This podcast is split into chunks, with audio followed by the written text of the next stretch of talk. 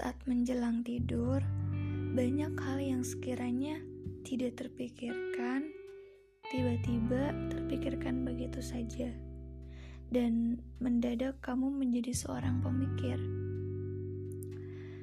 Kamu melihat nyamuk masih aja berseliweran di tempat tidur yang sudah ditutupi kelambu, dan tiba-tiba kamu berpikiran, jadi Kota ini menyimpan berapa pasukan nyamuk untuk menyerang orang-orang di dalamnya.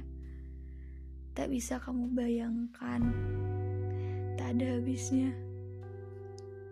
Lalu, malam itu kamu mendadak menjadi seorang pemikir, memikirkan kesiapan diri menghadapi beberapa ketidaksanggupan hidup yang akan diterima, memikirkan cara bertahan atas segala kehilangan memikirkan segala kemungkinan-kemungkinan yang akan terjadi di depan.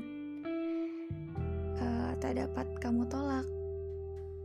Bahkan kadang bayangan senyuman itu pun menghampiri.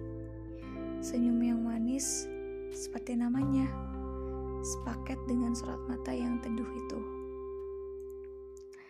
Dan malam ini kamu memikirkan segala masalah yang ia hadapi uh, kamu sangat yakin ia akan mengeluh. Pernah sekali waktu ia mengeluh uh, oleh keaktifan anak-anak muridnya. Ia bilang bahwa itu sudah keterlaluan dan kamu kaget mengetahui keputusan yang tidak bisa dibayangkan bahwa hal tersebut akan ia lakukan pada anak-anak. Kamu bilang waktu itu, Sabar. Sayangnya waktu itu film NKCTHI belum tayang, jadi tidak bisa mengatakan sabar satu persatu. Uh, kamu melihat sisi lain dari dirinya, yang entah sesering apa pun dia mengatakan, "Aku pemarah." Kamu tetap menemukan sisi penyabar darinya, dan kamu meyakini itu tapi sepertinya kamu harus lebih banyak belajar lagi. Kalau bisa ingin mencobanya lagi, karena saat itu juga kamu menyimpulkan pada diri sendiri bahwa ia adalah laki-laki egois yang pernah kamu suka. Hmm, setelah hari itu, kamu lebih sering memperhatikan hari, hari Rabu dan Kamis. Hari itu adalah hari di mana uh, padatnya jadwal dia saat mengajar.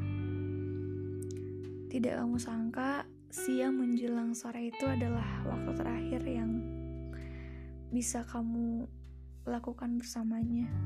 Kamu berbincang dengannya selama 1 jam 40 menit. Baru saja di menit pertama, kamu sudah tertawa-tawa mendengar candaannya di ujung telepon. Lama-lama mengobrol dengannya bisa-bisa buat hati jadi keras. Dia mahir sekali membuat candaan. Lebih tepatnya, ia mahir membuat kamu bahagia. Pada obrolan itu, kamu tak banyak bercerita. Kamu putuskan untuk menjadi pendengar yang baik saja.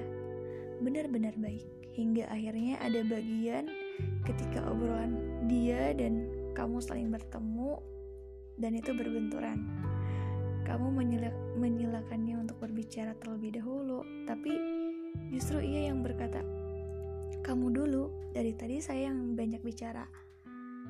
Pikiranmu langsung berbicara. Dengan senang hati aku mendengarkanmu.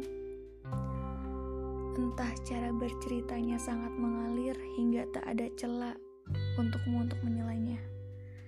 Kamu sangat menikmati obrolannya, pun kamu tidak tidak memikirkan Kapan bagian aku bercerita? Kamu bahkan rela menghilangkan bagian itu. Setelah hari itu pula, kamu lebih sering memperhatikan hari. Kamu memikirkan nasib anak-anak setiap hari Senin sampai Jumat. Kamu berharap anak-anak tak membuat gurunya jadi murka dan kamu berharap pula ia untuk lebih sabar menyelesaikannya satu persatu. Setelah hari itu, kamu masih memikirkan untuk menjadi jembatan mewujudkan mimpi-mimpinya. Kebahagiaan yang didapati sore itu seketika sirna saat malam tiba. Jarak kebahagiaan dan kesedihan memang sedekat itu. Waktu telah menunjukkan pukul 00.30 dan kau biarkan nyamuk-nyamuk itu tidur bersama.